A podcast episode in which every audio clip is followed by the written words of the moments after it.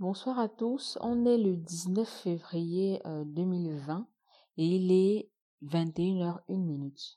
19 février, jour d'enregistrement et non de publication. Et il est 21h01, mais mon voisinage semble pas être endormi, donc on aura certainement des bruits de fond et j'en suis désolée. Aujourd'hui, on va parler d'entrepreneuriat et en particulier de l'échec dans ce domaine.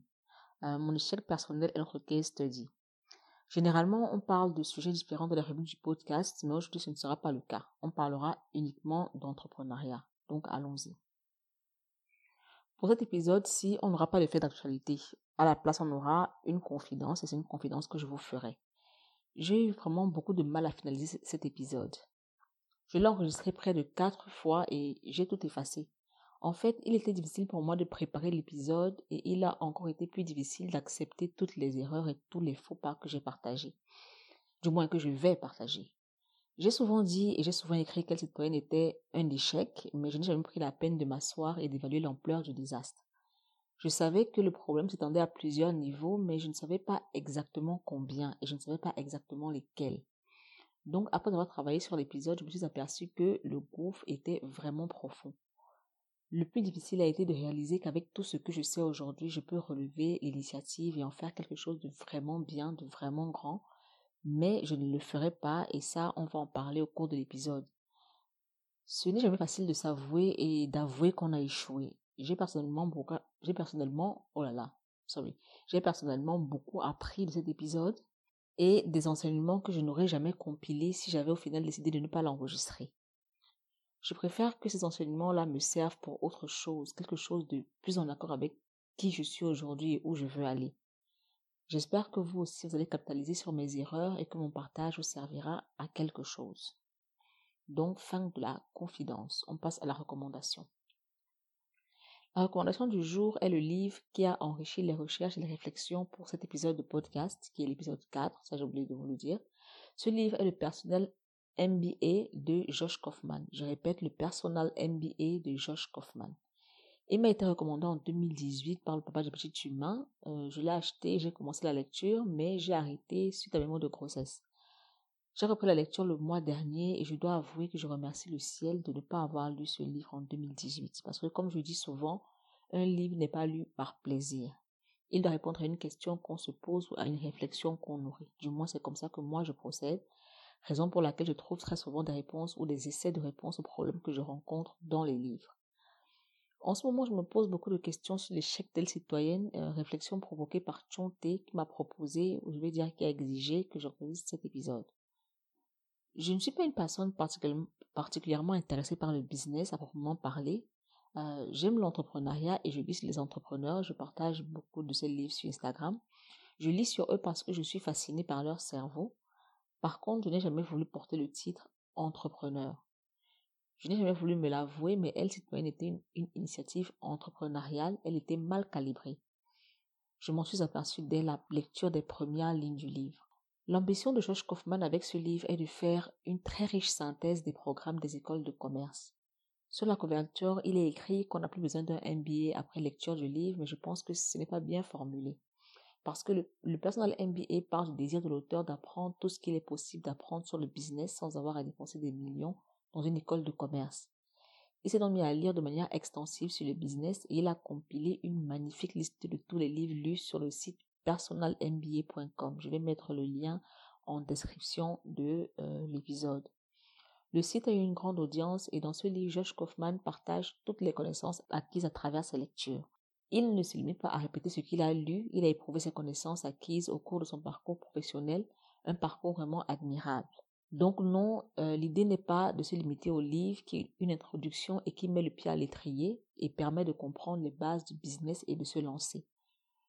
Je recommande de consulter la liste de lecture de Kaufman, je mettrai le lien en description, elle est intitulée « The 99 Best Business Books ». Ici, l'idée n'est pas forcément de lire les 99 livres. L'idée est d'en lire autant que possible pour atteindre un niveau de connaissance optimal.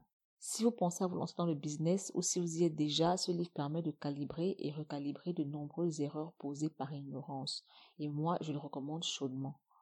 Vous trouverez sur le site personalmba.com une présentation des chapitres et il est même possible d'écouter l'introduction du livre qui est disponible en audio. À présent, on va papoter autour de mon échec entrepreneurial. Ça va être beau. Au départ, je devais en parler dans l'épisode 3, mais je n'avais pas rassemblé tous les éléments. Et comme je l'ai dit tout à l'heure, le Personal MBA m'a vraiment permis de mettre des mots sur de nombreux faux pas que j'ai eu à faire. Je tiens à préciser ceci avant de poursuivre. Ce que je dirais ne se limite pas à l'univers des médias. Quel que soit votre domaine, si vous réalisez que vous avez fait ou que vous êtes en train de faire les mêmes erreurs que moi, que ce soit de près ou de loin, rectifiez le tir parce qu'il peut toujours être rectifié. Pour mettre les choses en contexte, Elle Citoyenne était à l'origine d'un blog que j'ai créé le 29 novembre 2015. Le blog a été créé au départ pour me permettre de documenter mes trouvailles et mes réflexions dans le domaine de la participation citoyenne. Un domaine que je découvrais et qui me fascinait à l'époque. Qui me fascine toujours, mais ça on va en reparler.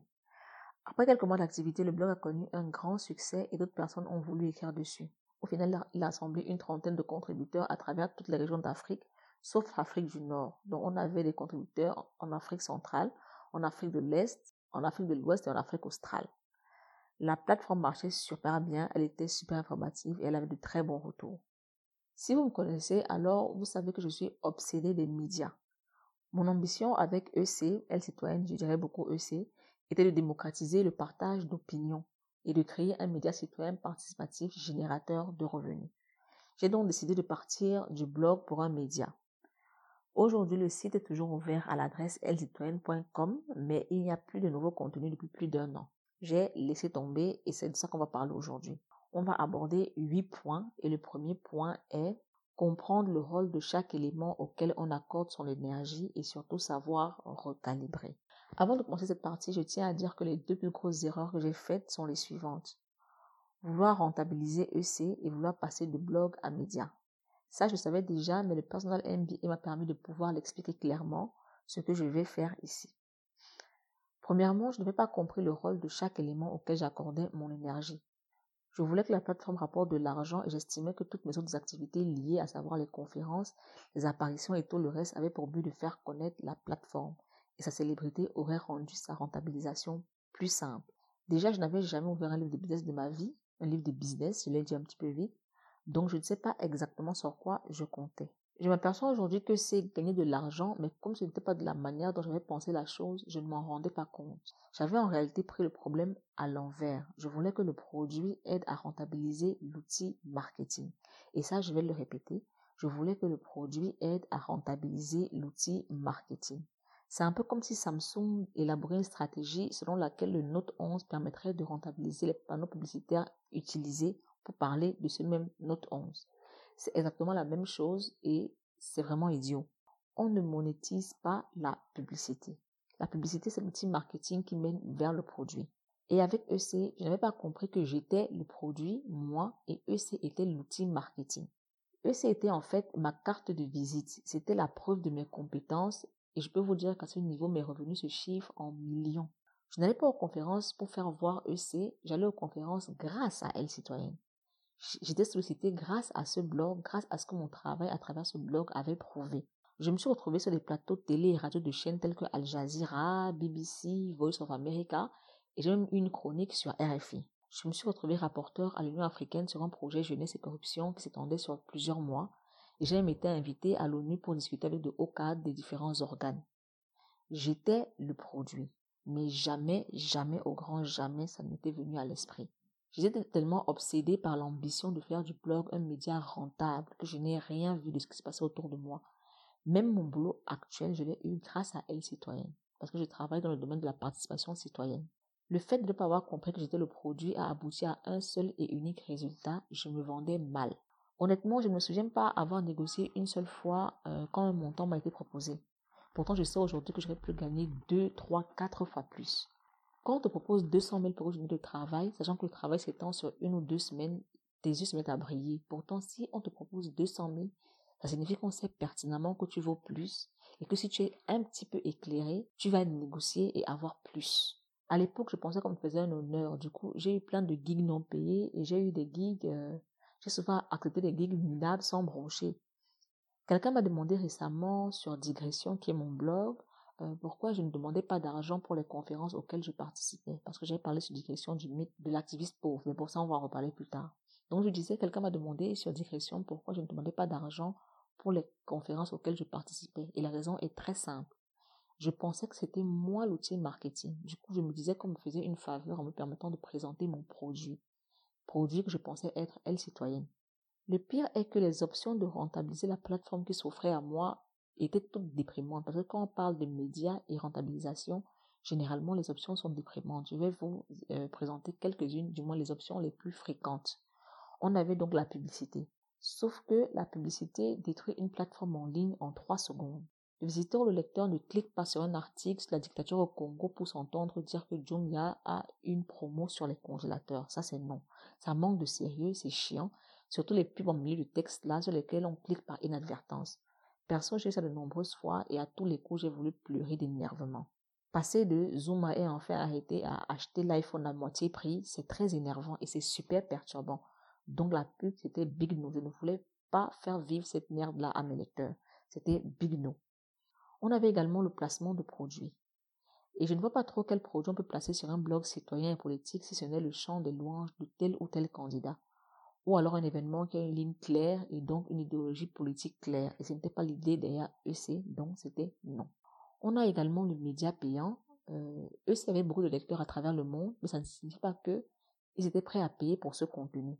C'est un peu comme s'abonner à RFI. L'info est trop générale. On s'abonne généralement parce qu'on cherche une info exclusive, une info fouillée dans un domaine très précis. Mediapart, par exemple, je ne sais pas si vous connaissez Mediapart, c'est un journal en ligne français très célèbre. Anyway, c'est mediapart.com. Je mettrai le lien dans la description. Mediapart propose des enquêtes sociopolitiques de fond. Si tu ne payes pas, tu ne lis pas. Ils offrent l'exclusivité et ils vendent leur exclusivité, ce qui n'était pas forcément le cas pour EC. En plus, ce n'était pas toujours des experts qui s'exprimaient sur EC. Donc, payer pour que le mec en face vous dise qu'il en a marre du régime politique actuel et pourquoi n'a pas vraiment grand chose d'exclusif, quoi. C'est très informatif, mais ce n'est pas exclusif. Le contenu du site avait beaucoup de likes sur les réseaux sociaux, mais les likes ne garantissent pas la réussite d'une vente. En plus, nous ne sommes pas dans une réalité où l'abonnement payant à des médias va de soi. Moi, je m'abonne, mais je ne suis pas forcément l'utilisateur lambda des médias. Autre chose, les plus grands médias ont du mal à se faire payer. Et il existe très très peu de médias payants africains. Et l'idée de base avec eux, c'était de démocratiser l'accès à l'information. Ce slogan donc allait à l'encontre de l'option du média payant et même de la rentabilisation. Mais ça, je ne m'en étais pas rendu compte parce que, anyway, on va en reparler plus tard. Donc allons doucement, doucement. Je disais, le slogan allait à l'encontre de l'option du média payant parce que vouloir démocratiser quelque chose, et vouloir le faire payer en même temps, c'est un peu compliqué parce que payer, c'est toujours un peu pour une élite. Donc, j'allais dans deux sens contraires. Il y avait la possibilité de publier des études payantes sur Elle Citoyenne, mais si je prenais du temps pour me consacrer à une étude de fond, tout mon travail derrière EC allait être à l'eau parce que je n'ai pas deux corps. J'étais au four et au moulin, mais je l'ai déjà dit de nombreuses fois, je sais, ça aussi on va en parler plus tard. En fait, la suite du podcast aborde plusieurs points. C'est pour ça que pour ne pas avoir à me répéter, je dis à tous les coups, on va en parler plus tard parce que plus tard, j'ai prévu on dit en anglais expatiate, je sais pas trop comment on dit ça en français, de donner plus de détails sur ces questions-là. Donc, je disais, j'étais au four et au moulin et en plus, le média devenait payant, mes contributeurs devaient être payés à leur juste valeur. Et je ne vois pas quel type d'offre payante j'aurais pu mettre en place pour rémunérer tous ces gens parce qu'on avait quand même certains journalistes de gros calibre, comme par exemple les journalistes du Kenya, et si le média avait été payant, ils auraient demandé à être payés à leur juste valeur, donc je n'aurais pas pu. Du coup, ça aussi, c'était non. On avait également les subventions, mais le problème avec les subventions, c'est le droit de regard. Le mec qui donne son argent a un droit de regard, et très souvent, il oriente le contenu de la plateforme et peut même aller jusqu'à changer son objectif global. Dans l'univers médiatique, l'orientation du contenu peut être très très perverse. J'avais déjà eu l'occasion d'être première loge lorsqu'une plateforme en ligne a été carrément modifiée suite à une subvention en centaines de milliers de dollars. Donc ça, c'était non merci. Ça revient à travailler pour nourrir les aspirations d'une autre entité juste parce qu'elle donne de l'argent. Il faut savoir que quand on parle de subvention, chaque franc accepté est une partie de son initiative cédée. Il y a également le risque que le donateur ne renouvelle pas sa subvention et vous abandonne en chemin, avec une initiative qui n'a plus rien à voir avec votre vision de départ. Dans ce cas, vous faites quoi? Moi, je ne voulais même pas savoir, je ne voulais même pas réfléchir dans ce sens-là. Donc, la réponse a toujours été non lorsque j'ai été approchée. Aucune de ces options n'était attirante et en plus, je me rends compte aujourd'hui que je me creusais les méninges pour trouver un moyen de rentabiliser la plateforme de manière directe. Sauf que je voulais rentabiliser l'outil marketing, ça je l'ai déjà dit. Je n'avais pas défini de manière objective le rôle de chaque élément du projet et je suis restée bornée. Je suis restée bornée au point où les millions que je gagnais me mouraient par les yeux. Ce n'était pas la plateforme qui était monétisée, donc pour moi, je n'avais pas atteint mon objectif. L'objectif était d'avoir un média qui rapportait de l'argent. En réalité, EC serait resté un blog avec des contributeurs irréguliers que ça aurait été mieux. Parce que j'aurais continué de manière inconsciente à valoriser mon expertise personnelle. Décider d'en faire un média a brisé autant l'outil marketing que le produit. Il y avait trop de voix et les potentiels intéressés par mes connaissances et compétences ne savaient plus qui disait quoi. Ma crédibilité restait la même et j'avais créé un média où les jeunes parlaient politique, mais ça n'allait pas au-delà. On va à présent passer au second point et le second point est la passion c'est beau, mais un projet ne peut reposer sur la simple passion. Ma plus grande force et ma plus grande faiblesse, je suis passionnée par absolument tout ce que je fais. C'est une force parce que je fonctionne à l'obsession, ce qui me permet d'aller plus loin que la majorité des gens. J'ai par exemple écrit tous les jours un article sur Medium, je l'ai fait pendant 1 an, parce que j'étais obsédée par mon blog dessus avec Tchassa Kamga. Le blog s'appelait Selfish, je pense qu'il est toujours, j'en ai parlé dans l'épisode 2, je pense, ou 3, je sais plus. Il est toujours actif, mais je sais pas trop qui écrit dessus. Donc oui, la passion me mène super loin, mais la passion est également une de mes plus grandes faiblesses parce que je ne me focalise que sur ce qui me passionne. Le reste a peu d'intérêt, donc je ne remarque même pas ce qui se passe autour de moi. Et c'est l'une des raisons pour lesquelles je n'ai pas remarqué que moi j'étais le produit et UC était l'outil marketing. Je reste focalisée sur un point et je cours autour pendant des mois, quel que soit le nombre de fois que je tombe. Et là, ce que je veux dire, c'est que la persévérance est bien, mais elle doit être intelligente. Ça, c'est très important. Le second problème avec la passion, c'est que lorsqu'on base son travail uniquement dessus, une fois que la passion meurt ou change, l'initiative subit le même sort. Au début de l'épisode, j'ai dit que j'ai à présent toutes les clés en main pour retaper cette initiative, mais je ne le ferai pas. Et c'est parce que ma passion pour l'action citoyenne et politique n'est plus la même. Je ne veux plus me limiter à parler et à tendre le micro. Ce qui m'intéresse à présent, c'est la réflexion pour le changement positif au sein de nos sociétés. Et la réflexion autour d'une refonte de nos systèmes politiques. Je me suis focalisée sur ma passion et je n'ai pas mis en place un système pérenne qui permettrait à EC de continuer de fonctionner, même si ma passion subissait des altérations. Ce qui me passionne aujourd'hui aurait pu être une seconde étape pour EC, un autre volet de son activité. Mais je n'avais établi aucun système qui aurait permis au site de continuer de fonctionner sans moi. Je n'avais aucun système me permettant de me focaliser sur autre chose, c'est-à-dire d'évoluer en même temps que le média. La plateforme reposait à 100% sur moi et ce que je voulais ou ressentais face aux situations sociopolitiques présentées dessus. Il y avait certes de nombreuses voix sur le site, mais à la fin de la journée, ces voix étaient présentes sur le site parce qu'elles résonnaient avec la mienne. Et en plus, je ne faisais pas forcément ce qu'il fallait faire, mais ce que j'avais envie de faire. Je me focalisais uniquement sur ce qui était plaisant et utile pour moi et selon moi. Et ça, c'est l'une des failles de la passion. Ce qui nous mène à une autre plus grande, celle qui constitue le point 3. Et le point 3, c'est transformer un hobby en entreprise, c'est se transformer soi-même tout autant que sa place au sein de l'initiative. Et ça, je veux vraiment le répéter. Transformer un hobby en entreprise, c'est se transformer soi-même tout autant que sa place au sein de l'initiative. Pour que ça devienne rentable, il fallait en faire une entreprise. Ça, c'est bien clair. Entreprise sociale ou ce que vous voulez, mais entreprise quand même. Sauf que lorsqu'un passionné lance une entreprise, il ne comprend pas quel quitte de passionné à chef d'entreprise. J'explique. Ce que j'aime, moi, c'est me plonger dans la recherche et écrire. J'aime réfléchir sur des sujets pointus et synthétiser mes réflexions à travers un texte. Je l'ai fait sur EC, je le fais sur Digression et je le fais en quelque sorte aussi ici sur le papotage de C. Quand j'ai décidé de passer de blog à média, je ne me suis pas focalisée sur la gestion de médias à tous les niveaux. J'ai continué à faire ce que je savais faire le mieux et qui était pour moi la base de toute l'initiative, c'est-à-dire écrire. Sauf que pendant que j'écrivais, personne ne s'informait sur le fonctionnement d'un média de l'intérieur. Personne ne se chargeait de l'enregistrement d'un matricule, de la protection du nom et du logo. Personne ne s'occupait des charges administratives. Personne ne s'informait de ce qui était légal ou non. Personne ne s'informait des mécanismes légaux de collecte d'argent si on a un produit à vendre et des taxes qui vont avec. Et ici, je vais faire une petite pause. Si vous lancez un truc et que vous devez collecter de l'argent des gens, il est préférable d'être enregistré. Parce que si un officiel se tourne vers vous un matin et se rend compte que vous récoltez de l'argent sans le déclarer, il peut vous faire un redressement fiscal qui ne sera basé sur absolument rien de logique. Et ça peut vous ruiner, donc il est préférable d'éviter ce type de situation. Je pense qu'on doit parfois remercier le laxisme de nos États parce que Si j'avais été ciblée et que je n'avais aucun papier officiel prouvant la légalité de mon média, j'aurais eu droit à une amende que je n'aurais pas pu payer même après 10 ans de travail acharné. Parce que les médias sont soumis à des lois et je n'en respectais. Bon, je ne sais pas parce que je ne me suis pas informée sur la question, mais je suis très certaine qu'il y a des lois que je n'ai pas respectées. Donc, en gros, pendant que j'écrivais, personne ne cadrait l'entreprise parce que moi qui étais chargée de le faire, j'écrivais, je révisais les textes des contributeurs et j'alimentais les comptes, les réseaux sociaux. Dans ma tête, ça semblait plus important parce que je n'avais pas fait le shift entre petite blogueuse et gérante de médias. Donc, EC opérait en parfaite illégalité. C'est dur à avouer, mais je n'étais pas différente des CEO de Twitter parce que le média n'était enregistré nulle part, il était protégé nulle part, je n'avais aucune carte de presse et comme je disais tout à l'heure, un média est soumis à des lois. Donc, en gros, j'étais vraiment à la tête d'un truc inexistant en fait, sur une base légale. Pour revenir à l'argent, je n'avais pas intégré le paramètre selon lequel certains médias que j'admirais sont des médias publics et les médias publics sont subventionnés par l'État. Je n'avais pas fait mes recherches et voilà ce que ça a donné. Les journalistes de ces médias sont quasiment des fonctionnaires, donc le chiffre d'affaires du média n'est pas forcément une source de grand stress. Autre chose, les médias sont aujourd'hui l'un des secteurs les moins rentables au monde. Comme je disais tout à l'heure, je ne m'étais pas informée et j'étais en mode « je suis passionnée, je vais y arriver ».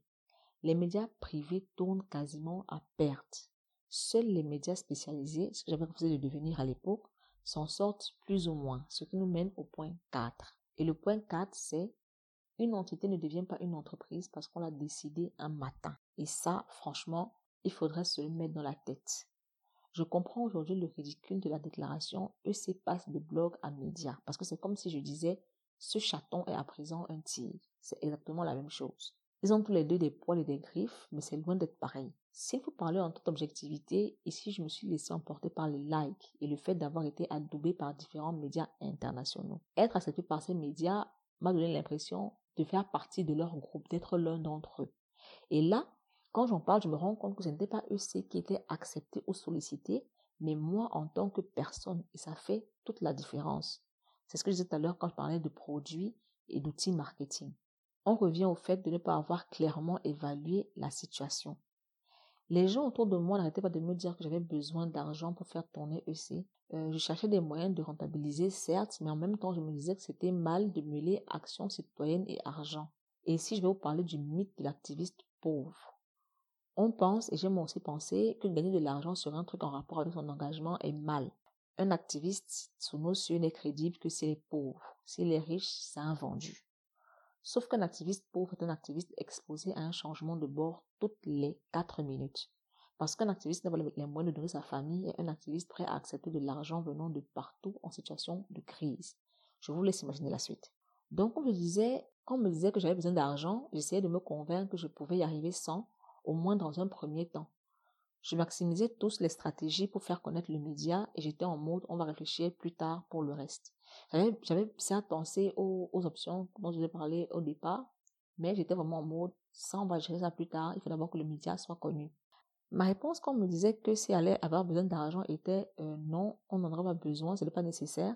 Le vrai problème est que je lui consacre tout mon temps et il m'est difficile de gagner de l'argent ailleurs. En gros, je n'avais pas compris que j'étais un employé et EC devait me payer. Étant donné que les éléments sur lesquels reposait mon activité semblaient aller de soi, je n'avais pas évalué leur coût. Je parle ici de la connexion Internet, de mon ordinateur, de mon téléphone, des innombrables livres que j'ai achetés, des abonnements payants à des médias et tout ce qui va avec. Et surtout, de mon temps. Un temps que j'aurais pu passer à gagner de l'argent ailleurs. En plus, j'avais tellement fusionné avec EC dans ma tête que je n'avais pas à faire la différence entre mes acquis et ses besoins. Il est vraiment déconseillé, du moins moi je déconseille d'être aussi fusionnel avec son initiative parce qu'en réalité elle n'a aucune valeur. Le plus important est l'objectif à atteindre et il peut être atteint de 1000 manières. L'initiative n'est que l'une des nombreuses manières d'atteindre l'objectif. Et je pense aujourd'hui qu'il faut être prêt à modifier cette initiative ou à la laisser tomber si elle ne remplit plus sa mission. J'ai été beaucoup trop fusionnel avec EC et on ne peut pas être fusionnel avec une entreprise. On peut être fusionnel avec son blog mais pas avec un média qui est supposé rapporter de l'argent. C'est vrai qu'on a beaucoup parlé d'argent, mais le point 5 est entièrement dédié à l'argent. Et le point 5, c'est il faut à tout prix un plan financier. Ça, c'est un autre point où j'ai bien merdé, le plan financier. Mon argent était l'argent de C. S'il fallait un nouveau plugin, je l'achetais. Il fallait un nouvel abonnement pour ci ou ça, je payais. il fallait de la documentation pour ci ou ça, j'achetais. Le thème n'était plus sexy, je changeais. Avoir de l'argent à ma disposition me faisait penser que c'est avait de l'argent à sa disposition. Pourtant non, ce n'était pas le cas. C'était mon argent à moi qui était englouti par un truc supposé être rentable. Et cet argent, je le dépensais sans plan clair et sans réelle évaluation des besoins. Le problème est que je suis une amoureuse du beau. Du coup, si je voyais un truc qui pouvait améliorer le design du site, il me le fallait absolument quel que soit le prix. Je me disais naïvement que j'investissais dans le développement de mon initiative, ce qui était faux et archi-faux. Je faisais juste n'importe quoi, tout simplement. Rien n'était budgétisé, aucune dépense n'était prévue. Alors aujourd'hui, je ne peux dire clairement combien m'a coûté EC durant ces années d'activité. Je ne sais tout simplement pas combien j'ai dépensé pour EC, je ne sais pas. Je n'ai aucune idée, je n'ai même pas un montant approximatif. J'ai dépensé 10 000 par-ci, 50 000 par-là, 100 000 de ce côté, 150 000 de l'autre côté. Je ne sais pas combien s'élève la dépense totale et je n'ai aucune idée des dépenses mensuelles moyennes. Je ne sais pas. Je me contentais d'écrire et de sortir de l'argent à tout va.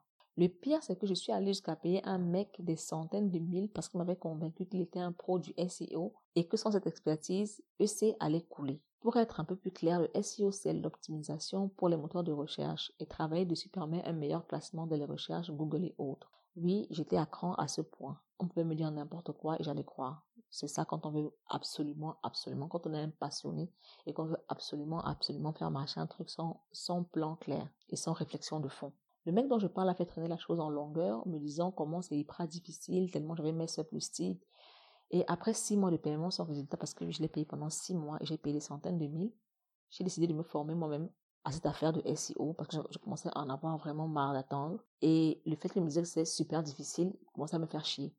Donc j'ai fait une certification en inbound marketing sur HubSpot. Je profite pour dire ici que si vous gagnez votre argent grâce au digital, il serait bien de vous tourner vers ce site. Le site c'est hubspot.com. Je mettrai le site dans la description de l'épisode. Les ressources et les certifs proposés sont priceless en termes d'acquisition des connaissances. Et personnellement, j'ai beaucoup appris sur ce site. Donc, en gros, je payais ce mec autant d'argent pour un truc tellement simple que c'est énervant. En fait, il suffisait de s'assurer que le thème de l'article était dans l'URL, c'est-à-dire dans le lien de l'article, et que la description de l'article disait clairement de quoi il était question. Il y avait également une histoire de mots-clés dans l'article. En fait, il fallait que des mots-clés apparaissent dans l'article.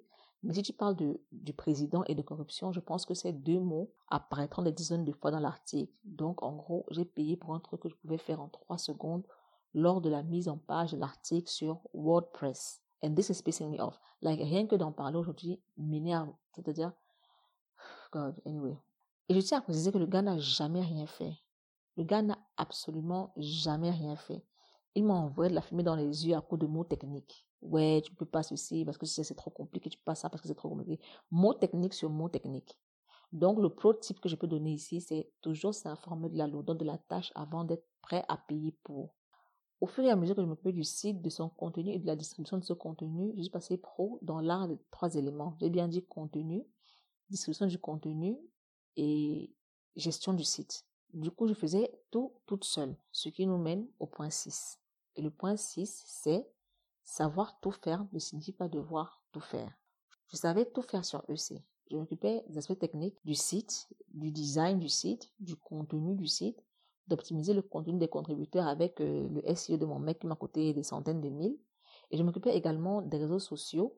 Je faisais absolument tout en fait. J'étais devant mon ordinateur du soir au matin et du matin au soir et je pensais que travailler autant était une garantie de succès. En réalité, c'est une garantie de burn-out, rien d'autre. En fait, j'avais tellement lu que les entrepreneurs ne dorment pas et je me suis tellement laissé emporter par le mythe de l'entrepreneur overbooké que je me suis tuée à la tâche. Et ça, littéralement. En fait, j'ai un défaut de fabrication de base. Si je sais faire quelque chose, moi, alors j'estime que ce n'est pas difficile à faire. Du coup, je me demandais, mais comment est-ce que je peux convaincre quelqu'un d'autre de gérer Facebook, Twitter et Insta pour EC? Genre, c'est vraiment dégradant parce que c'est un truc que je fais facilement. Le problème, c'est que je sais faire beaucoup de choses et comme je fonctionne à l'obsession, donc quand je suis intéressée par un domaine, je me plonge et je me noie dedans. Ça a commencé avec WordPress, ensuite la rédaction de contenu et après les réseaux sociaux. Je connaissais par cœur le fonctionnement des algorithmes et je savais exactement comment écrire sur chaque réseau social pour avoir de l'engagement. Tout me semblait super simple. Sauf qu'en additionnant les besoins de temps et en énergie de tout ça, je ne dormais plus la nuit et je ne m'en rendais pas compte. Parce que une tâche peut être simple, mais 1000 tâches simples à la fois, c'est beaucoup de travail et c'est beaucoup d'énergie. Et ça, je ne m'en rendais pas compte. Et le fait de ne pas avoir fait appel à des pros m'a fait dépenser de l'énergie sur tellement de volets inutiles. Prenons le cas des réseaux sociaux. Jusqu'aujourd'hui, je reste une pro des réseaux sociaux. Parce que voilà, je sais comment parler aux gens sur les réseaux sociaux et je sais quand leur parler. Mais personne ne m'avait dit qu'on n'avait pas besoin d'être présent sur tous les réseaux sociaux en même temps. Et à l'époque, j'écoutais beaucoup Gary V. Je ne sais pas si vous le connaissez, c'est un as du marketing américain qui est très présent sur les réseaux sociaux. Et à l'époque, il clamait haut et fort qu'il faut être sur tous les RS et tout le temps. Du coup, je me tuais à la tâche de ce côté-là. Il fallait des visuels pour Twitter, sauf que les visuels de Twitter ne marchent pas sur Facebook. Donc, il fallait adapter les visuels de Twitter pour Facebook. Il fallait être sur Insta, il fallait être sur Snapchat et s'arranger à avoir du contenu pour... Si vous ne savez pas, chaque compte sur le réseau social est un média à part entière parce qu'il faut réfléchir au contenu, il faut créer ce contenu et il faut avoir de l'engagement pour chacun des comptes en plus du site. Et ça, je le faisais en plus de gérer le site. En fait, Gary Vee avait omis de dire que lui, il a une agence de com perso qui gère sa présence massive sur les RS. Parce que quand je parle de massif, il est franchement sur les RS. Si vous regardez ses comptes Twitter, Facebook, Instagram, Snapchat ou whatever, vous vous rendez compte qu'il est là H24 en fait. Et tout à l'heure, je parlais du mythe de l'entrepreneur qui ne dort jamais. Gary Vee a beaucoup alimenté ce mythe dans ma vie et son discours se limitait à 3 mots. Hustle, hustle et hustle. Je répète, hustle, hustle et hustle. Si ce mot vous êtes étranger, je vais vous l'épeler pour que vous cherchiez la définition, du moins la traduction en français. Hustle, c'est H-U-S-T-L-E. En gros, il fallait être occupé tout le temps, il fallait être partout en tout temps. Cette semaine, du moins il y a quelques jours, j'ai écouté une de ses récentes interviews sur le podcast Behind the Brand. Et dans cette interview, il avoue que son discours était malsain. Et là, je parle de Gary Vee. Il dit que le plus important est de se focaliser sur l'important, de bien faire son travail, mais de ne pas perdre de vue son bonheur en tant que personne. Sauf que cette mise à jour-là arrive avec quelques années de retard, parce que moi, je l'ai pris au mot et j'ai fait n'importe quoi. À l'époque, rien ne passait avant mon hustle, même pas ma famille. Rien, absolument rien ne passait avant mon hustle. Et aujourd'hui, je ressens une grande culpabilité quand j'ai du temps libre, parce que je me suis tellement dit que ne pas être occupé est synonyme d'échec, que quand je ne fais rien, j'ai l'impression que, genre, même si j'ai 1 heure libre, pour moi, c'est comme si ma vie va droit dans le mur, quoi. Parce que pour moi, on ne réussit que quand on est occupé en tout temps, et ça a été alimenté par tous ces discours de mecs sur les RS qui nous racontent leur vie. J'ai tellement bu du Gary Vee et tous les autres de son genre que je dois aujourd'hui reset mon cerveau, et ce n'est pas quelque chose de facile à faire. Donc, c'est bien gentil pour Gary Vee d'avoir update son discours et j'espère que ceux qui le suivront à partir d'aujourd'hui commenceront par regarder son apparition dans Behind the Bars. Qu'est-ce que je raconte? Behind the Brand. Je mettrai le lien dans la description du podcast. Avec du recul aujourd'hui, je sais que j'aurais eu nettement plus de succès si je m'étais focalisée sur Twitter uniquement. Pour le type de contenu produit, Twitter était le RS le plus adapté pour EC. Même Facebook n'avait pas grande valeur. J'aurais dû me limiter à Twitter. À l'époque, j'étais sur Facebook, j'étais sur Insta, j'étais sur Snapchat, simplement parce qu'il fallait y être. Je ne peux pas vous donner d'explication logique, je ne peux pas vous dire exactement pourquoi eux étaient sur tous ces RS-là. Mais, comme j'avais enregistré qu'il fallait une présence massive, j'étais partout. Du moins, eux étaient partout. Je voulais être sur Insta parce que RFI, il faisait du très bon boulot et je me disais, voilà, c'est un média, on peut faire pareil. Je voulais être sur Snapchat parce que CNN faisait un très beau boulot sur Snapchat et je pensais pouvoir y arriver moi aussi. Sauf que je n'avais pas analysé la réalité selon laquelle chacun de ces médias dispose de centaines d'employés et de cellules comme dédiées aux réseaux sociaux. Le résultat est qu'aujourd'hui, je suis littéralement dégoûtée des réseaux sociaux. J'étais tellement obsédée par les algorithmes et j'ai passé tellement de temps à lire dessus et à créer du contenu pour plaire aux algorithmes que mon cerveau fait un réel blocage. Je ne supporte plus les RS. Je pense que l'une des raisons pour lesquelles je me sens plus à l'aise sur Instagram aujourd'hui, c'est parce que c'est l'un des réseaux sociaux que j'ai le moins utilisé à l'époque. Twitter et Facebook, si vous regardez mes comptes, ils sont à l'abandon parce que I just can't. J'ai fini par faire un burn-out qui a conduit à un dégoût réel de ces. Ce n'était plus fun, c'était lourd, c'était trop de travail pour une seule personne. J'étais au four et au moulin, comme je l'ai dit précédemment, et je n'ai jamais délégué. Si j'avais réfléchi un seul instant en termes d'employés, j'aurais mieux calibré les rentrées d'argent. Et en vrai, j'aurais dû faire appel à des gens qui se connaissaient en gestion d'entreprise. J'aurais dû faire appel à des consultants qui m'auraient dressé une feuille de route claire. Vouloir une entreprise ne signifie pas pouvoir y arriver par soi-même, et ça, je n'avais pas compris. Ce qui nous mène au point 7, et le point 7, c'est une entreprise gérée par un seul cerveau et une chambre de réflexion personnelle. J'étais seule en charge de tout et j'étais seule à décider de tout. Je ne dis pas qu'il faut absolument un co-founder, non. Ce que je dis, c'est qu'il faut s'entourer de gens plus ou moins aguerris qui peuvent nous dire haut et fort quand on glisse sur une mauvaise pente. À l'époque, je pensais que contenter le lecteur était la chose à faire. Du coup, je demandais au lecteur régulier ce qu'il voulait, comment il pensait que je devais faire ci ou ça. Mais les gars étaient des lecteurs, rien d'autre. Ils n'avaient aucune idée de ma vision et de mon ambition ou du travail, du volume du travail derrière eux. Et ça, ça a été une de mes plus grandes erreurs. Une des premières erreurs et une des plus grandes erreurs parce que la cible n'était pas définie. Le contenu, pour moi, était pour toute personne qui s'intéressait à la participation citoyenne et à la politique. Sauf que toute personne, c'est qui? Cibler tout le monde, c'est ne cibler personne parce que tout le monde n'existe pas. Tout le monde est bien trop ondoyant et divers. Je me souviens à l'époque, je me suis tournée vers le journaliste béninois Aaron Akinoucho qui m'a donné le conseil le plus avisé du domaine.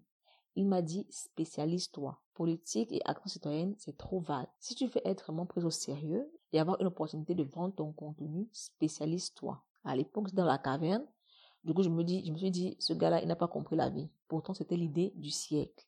Si j'avais suivi son conseil, j'allais créer une base d'abonnés nettement moins nombreux, mais prêts à tout pour acquérir un contenu crafté pour eux et leurs besoins spécifiques. Non, madame demandait au lecteur ce qu'il voulait. Et c'est comme ça que j'ai commencé à faire n'importe quoi. Les plus grosses bourdes que j'ai eu à faire, je pense, c'était parler sur les RS de choses qui n'avaient rien à voir avec notre environnement spatial. Je me suis mise à poster des trucs sur Oprah, sur des activistes français et américains et tout. Et honnêtement, je refuse de me rappeler tout ça, donc je n'en dirai pas plus. Je dirais juste que, pour avoir l'impression de rester au top, je courais vers un contenu qui, à mon avis, devait absolument marcher. Un contenu aimé de tout le monde. Et j'accordais un temps fou aux RS. Du coup, je me concentrais plus sur le contenu de fond du site. J'ai commencé à faire ce que tous les médias en voie de perdition font, et ce sont les listicles.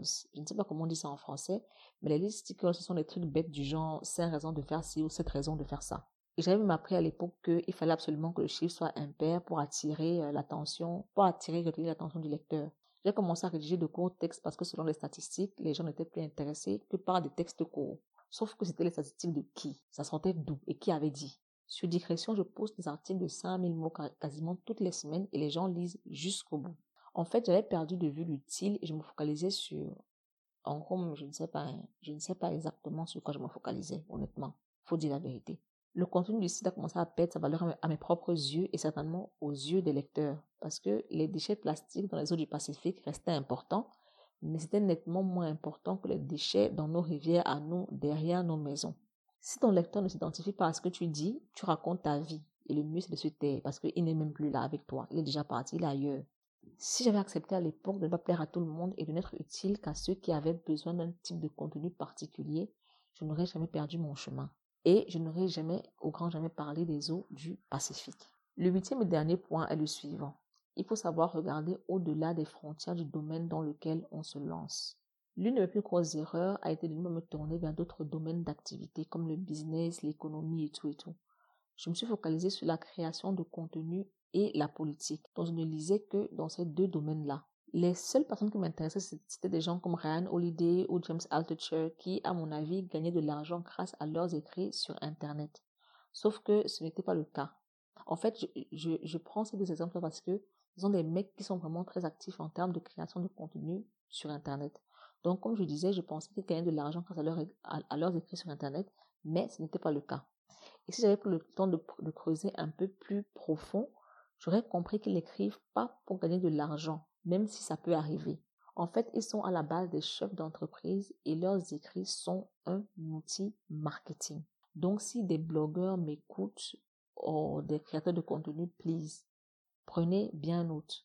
Écrire est généralement, du moins pour la majorité, un outil marketing si les textes ne sont pas super, méga, hyper spécialisé. Donc, si j'avais cherché un peu plus loin, si j'avais lu sur le business, sur l'entrepreneuriat, je ne me serais pas limitée à leur production de contenu sur Internet et j'aurais compris beaucoup de choses. Et si j'avais ouvert un livre de business, j'aurais compris également que j'étais assise sur une mine d'or. J'aurais compris quel était le réel produit et comment le rendre meilleur. Et j'aurais su comment mieux le valoriser à travers l'outil marketing.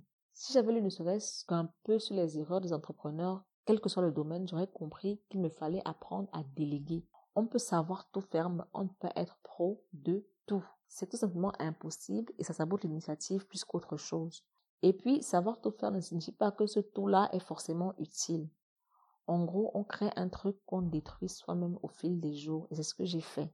Si je m'étais tournée vers des gens que mes achievements n'épataient pas, c'est-à-dire les lecteurs ou mes amis, ils m'auraient dit clairement que je faisais n'importe quoi et qu'il me fallait absolument ajuster le tir ou arrêter le massacre en me barrant. Tout ça pour dire qu'il faut sortir de sa bulle si l'idée est de vraiment s'améliorer, sinon vous ferez exactement les mêmes erreurs que j'ai faites. Les 8 points ont été abordés et revenir dessus m'a vraiment été utile. Savoir où j'ai merdé à l'époque me permet de voir clairement où je merde aujourd'hui. Et puis on a beaucoup parlé des points négatifs, mais EC n'a pas eu que du mauvais. Hein. Ça, je tiens vraiment à le préciser et à insister dessus. EC n'a pas eu que du mauvais parce que j'ai au final gagné de l'argent, même si ce n'était pas calibré. La plateforme a permis de pousser des gens qui ne se sentaient pas du tout concernés par la politique à s'intéresser à la question. Des débats politiques d'intérêt public ont été vulgarisés. Des gens qui n'avaient jamais écrit se sont retrouvés à présenter clairement des réflexions sociopolitiques.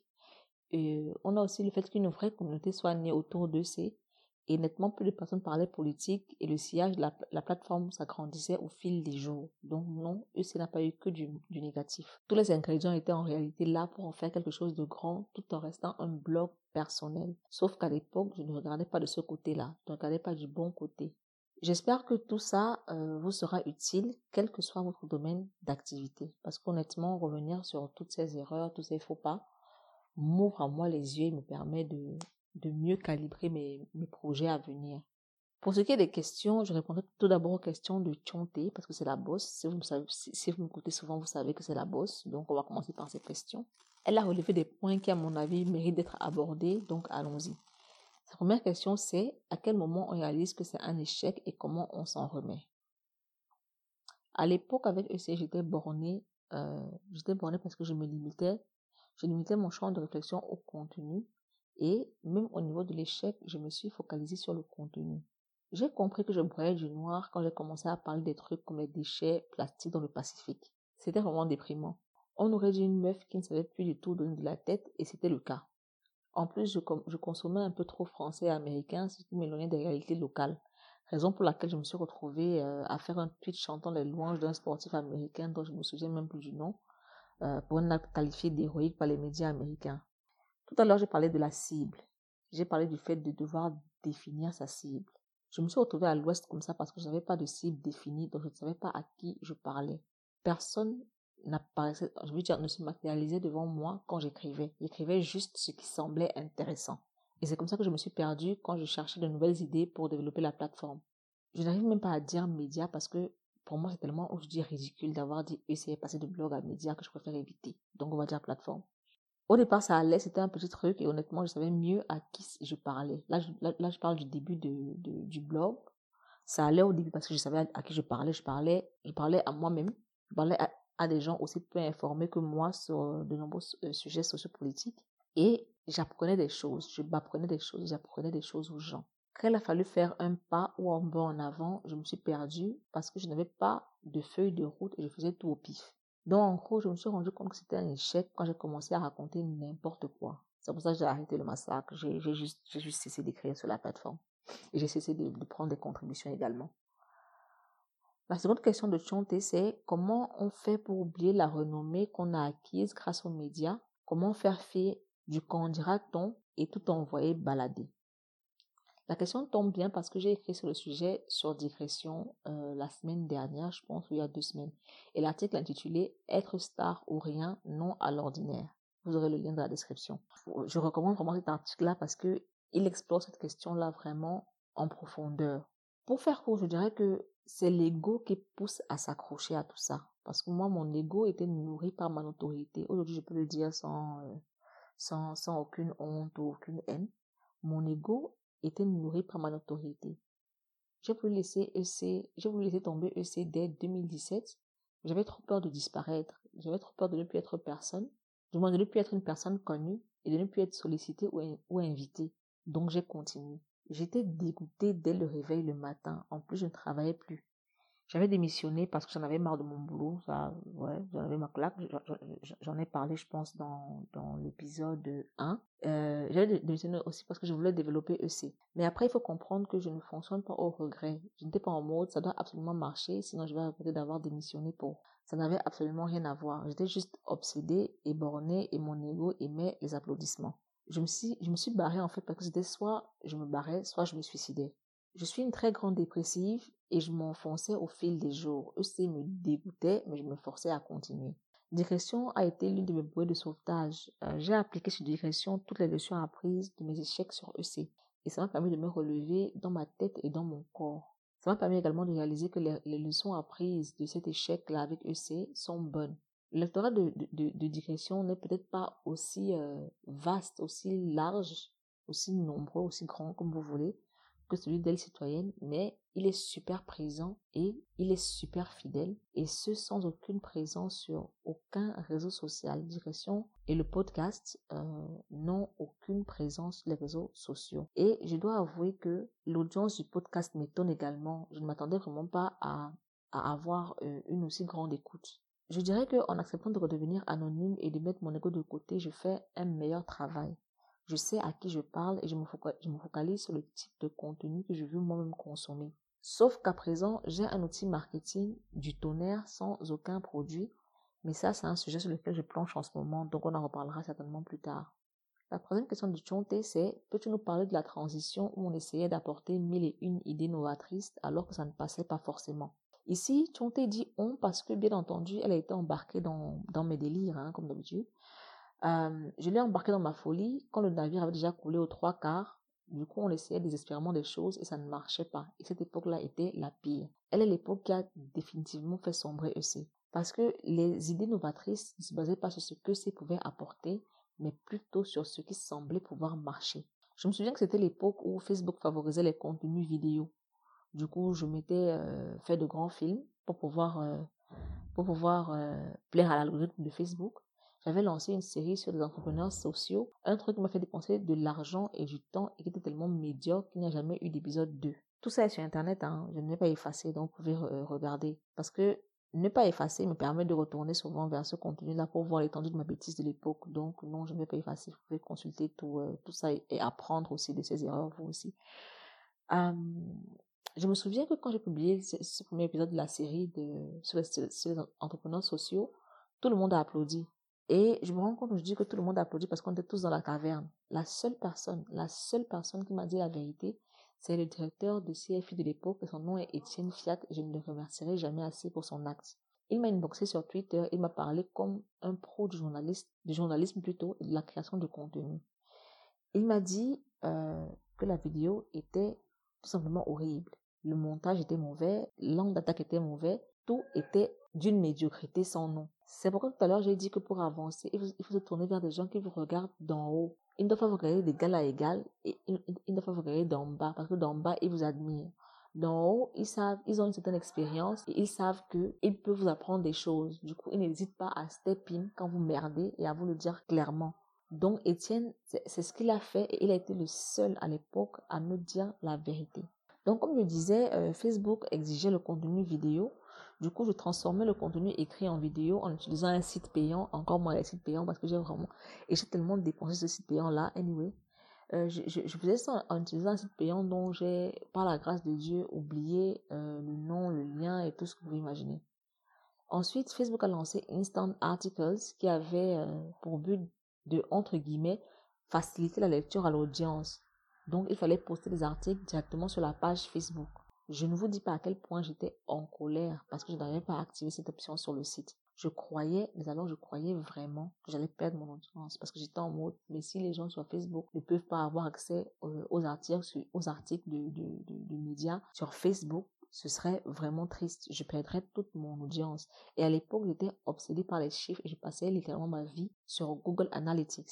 En plus de ça, en voulant avoir le compte des visiteurs sur le site pour les présenter à de potentiels financeurs, je me rendais pas compte que j'exposais les visiteurs parce que je permettais à Google Analytics d'avoir toutes les données possibles sur eux. Je le faisais gracieusement. J'ai arrêté tout ça. Honnêtement, ça, les chiffres, les Google Analytics, les Facebook, non, j'ai arrêté tout. Parce que je me rends compte que je créais du contenu de qualité que j'offrais gracieusement aux réseaux sociaux. Et j'allais même jusqu'à les supplier de l'accepter et je payais même pour que mon contenu soit, pour que mon contenu soit vu. Jesus.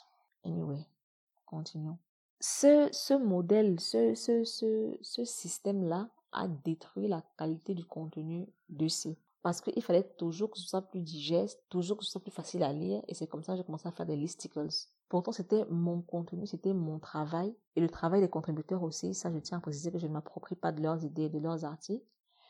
Et les RS s'enrichissaient dessus et m'obligeaient à me plier à la dictature de leurs algorithmes.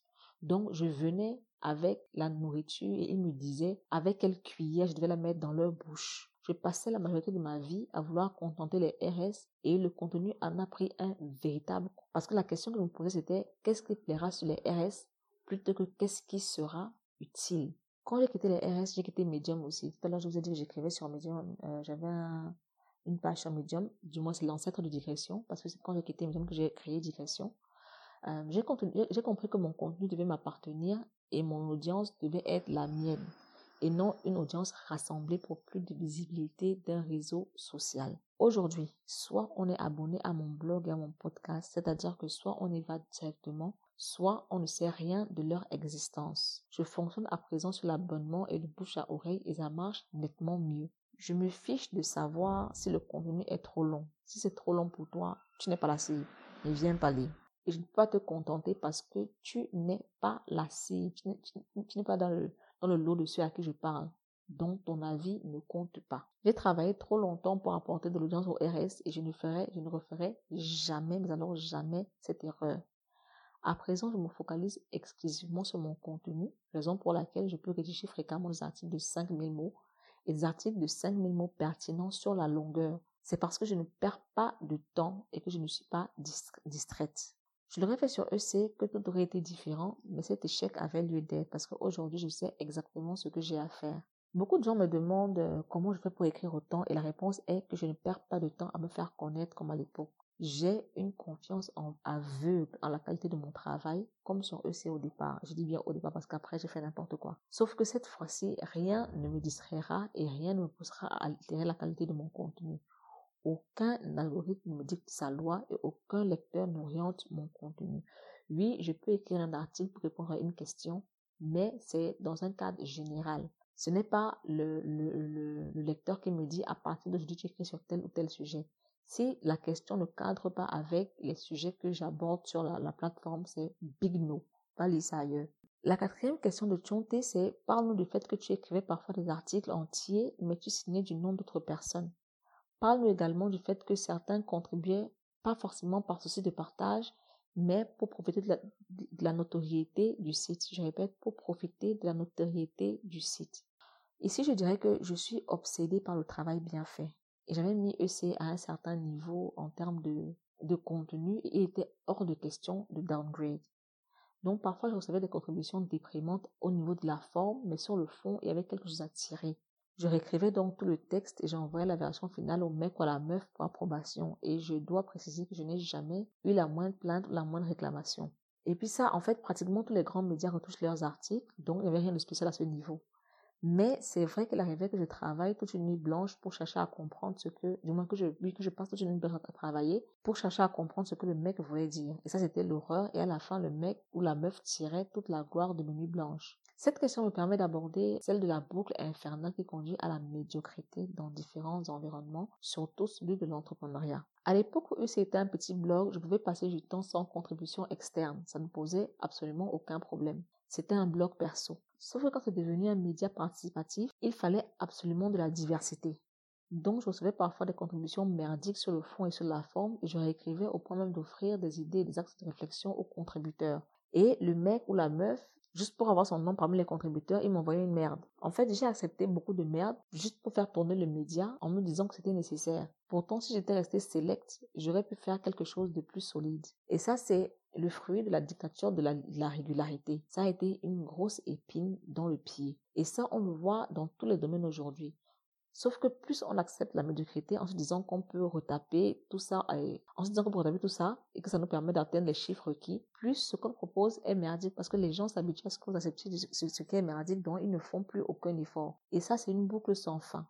En réalité, non, la boucle a une fin et la fin, c'est l'explosion ou l'implosion même de l'initiative. Je peux avouer aujourd'hui sans aucune gêne qu'il y a des gens dont la photo trône fièrement parmi les contributeurs qui n'ont pas mérité leur place. Mais en même temps, je dois être honnête en disant qu'ils ont profité de moi autant que j'ai profité d'eux, sauf que moi, j'ai fourni plus d'efforts.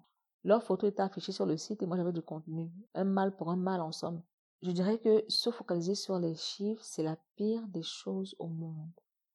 Les chiffres ne comptent pas. Et quand je le dis aujourd'hui, on me prend pour une folle parce que les gens ne comprennent pas que je parle d'expérience.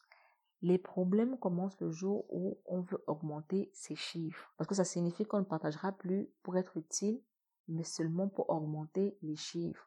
Et c'est ça la différence entre BuzzFeed et Mediapart. BuzzFeed, c'est juste de la merde. BuzzFeed, c'est un média et c'est juste de la merde. Et je pense même qu'ils ont commencé à fermer les branches. Leur but, c'est de plaire à un public jeune, à tous les jeunes. Du coup, ils proposent un contenu qu'ils décrivent comme léger. Et ce contenu léger n'a aucun sens. Il est vide de sens. On n'apprend rien, en fait. Donc, BuzzFeed, c'est juste de la merde. Par contre, Mediapart n'en a absolument rien à foutre de vos vies. Ils font des investigations de fond pendant des années, qu'ils synthétisent dans des articles qui vont parfois jusqu'à 15 000 mots. Ils ne vous demandent pas de venir lire. Ils connaissent la valeur de leur travail et ils font payer pour. Donc, si tu es intéressé, et on sait tous que tu serais intéressé si tu es porté sur la politique et les causes sociales. Si tu es intéressé, tu vas payer, point. Et c'est ça qu'on appelle une niche. Ils ont bien défini leur cible. Personne n'a accès aux écrits des journalistes de Mediapart s'ils ne payent pas. Tu peux aller t'amuser sur les blogs de Mediapart à lire des abonnés, mais si tu veux les journalistes, tu payes ou tu te barres. Et je traite mon contenu de la même façon aujourd'hui. Tu n'as pas lu mes réflexions, il faut laisser. Je ne vais pas écrire autre chose pour te plaire. 5 minutes, c'est trop long pour toi, il faut partir. 1 heure de podcast dans ta réalité, c'est big no, tu n'es pas obligé de rester. Je connais la valeur de mon contenu et l'énergie que j'ai investie pour le produire. Donc c'est moi qui décide parce que je sais ce que je veux offrir. J'ai écouté les lecteurs une fois, je me suis retrouvée dans l'undem. Aujourd'hui, je suis ouverte aux suggestions, mais seule 1 sur 300 trouve un chemin vers les parties sensibles de mon cerveau. Le reste là, c'est rejeté par mes neurones en charge du tri et du secrétariat. Donc, ne vous gênez même pas. La 5e et dernière question de Chonté, c'est « Qu'est-ce que j'aurais fait différemment ?» Et la réponse est très claire, c'est rien. Je n'aurais absolument rien fait différemment. Parce que si je dis que j'aurais pu faire ci ou ça, je me base sur mon savoir d'aujourd'hui et savoir qu'il me vient en grande partie de l'échec de C. Donc, je n'aurais rien fait différemment. Je me serais retrouvée dans la même réalité que j'aurais eu les mêmes limites. Ce que j'aurais même préféré, ou alors ce que j'aurais même voulu, c'est me fracasser encore plus pour acquérir davantage de connaissances, parce que ça m'aurait évité les échecs à venir, parce qu'il y en aura encore. Et si je m'étais fracassée nettement plus, si j'avais une chute encore plus brutale sur eux, ces échecs à venir là, je les aurais évités. Donc non, je n'aurais absolument rien changé. Je vais passer à présent aux questions posées sur Instagram. On commence par la question de Nadia, et sa question c'est: est-ce un échec ou un pont vers les vraies choses?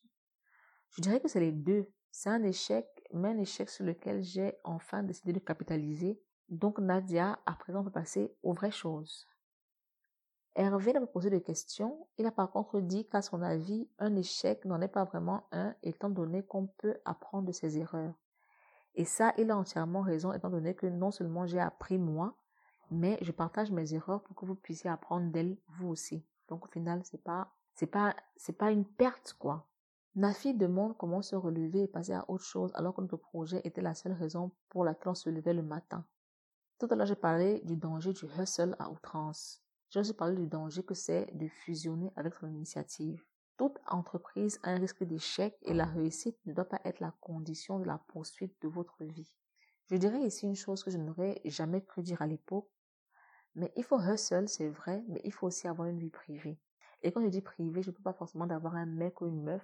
Je parle des amis, je parle de la famille, je parle des hobbies. Je parle de nourrir une vie personnelle. Parce que le hustle ne doit pas être notre début et notre fin. Il faut trouver un équilibre entre activité professionnelle et vie privée. Et c'est la meilleure chose à faire pour rester sain d'esprit. Surtout quand l'initiative ne marche pas. Lisiane demande pourquoi je pense que j'ai échoué. Et je me rends compte que je ne me suis jamais posé cette question. La réponse est que je ne sais pas. Peut-être parce que je n'ai pas atteint mes objectifs, ou peut-être parce que je me suis perdue en chemin. Cette question, en fait, me pousse à réfléchir sur sur une définition personnelle de l'échec. Je pense que j'ai échoué parce qu'à la fin de la journée, je n'ai pas été fière de moi. Mais je vais prendre plus de temps pour réfléchir à ça et trouver une définition personnelle de l'échec qui guidera mon évaluation des prochains résultats que j'aurai pour les prochaines initiatives que je lancerai. Donc, merci, Lisiane. Voilà, c'est tout pour aujourd'hui. N'oubliez pas de vous rendre sur le site lespavotage.com si vous avez des questions et des retours à faire. Commentez au bas de l'article dédié à cet épisode et je vous répondrai parce que je réponds toujours à tous les commentaires. So, people, bye.